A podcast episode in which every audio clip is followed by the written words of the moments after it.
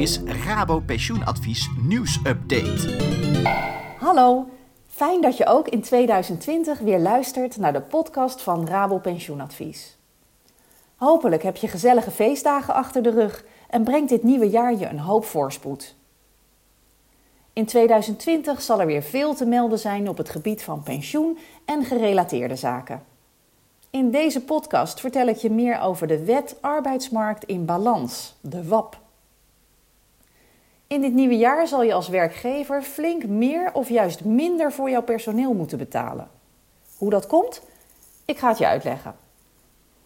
Door de invoering van de WAP gaat de werkloosheidspremie op de schop en wordt deze afhankelijk van het soort arbeidscontract dat is gesloten met de werknemer. Betaalde een werkgever voor een werknemer met een tijdelijk contract en een modaal inkomen vorig jaar rond de 538 euro aan werkgeverslasten? Dit jaar wordt deze werknemer circa 99 euro per maand duurder.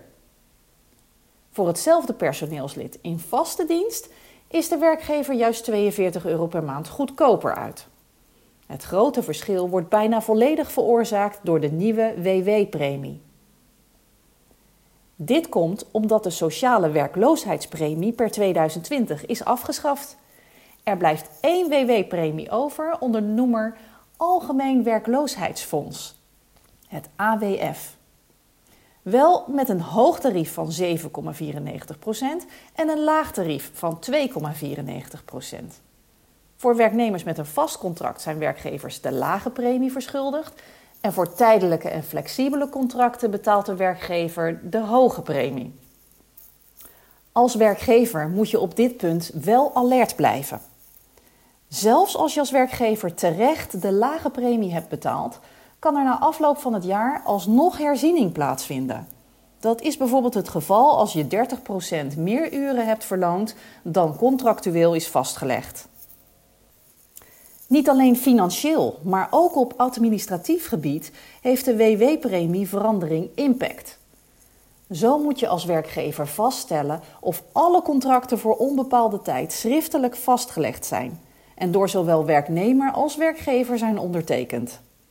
Als het contract ooit stilzwijgend is omgezet zonder schriftelijke bevestiging en ondertekening, zoals in de praktijk vaak gebeurt, is dat dus niet voldoende om een lage WW-premie te mogen rekenen. Om werkgevers iets meer tijd te geven om aan deze administratieve vereisten te voldoen, heeft minister Koolmees uitstel gegeven tot 1 april 2020. Er is natuurlijk ook een uitzondering op deze regel. Ondanks dat ambtenaren sinds dit jaar onder het civiele arbeidsrecht vallen, blijven overheidswerkgevers eigen risicodrager voor de WW en blijft voor hen de premie Uitvoeringsfonds voor de overheid van toepassing. Deze daalt zelfs voor het eerst in jaren van 0,78% naar 0,68%. Volgende keer vertel ik je meer over het bedrijfspensioenfonds voor de agrarische en voedselvoorzieningshandel. Leuk! Tot dan!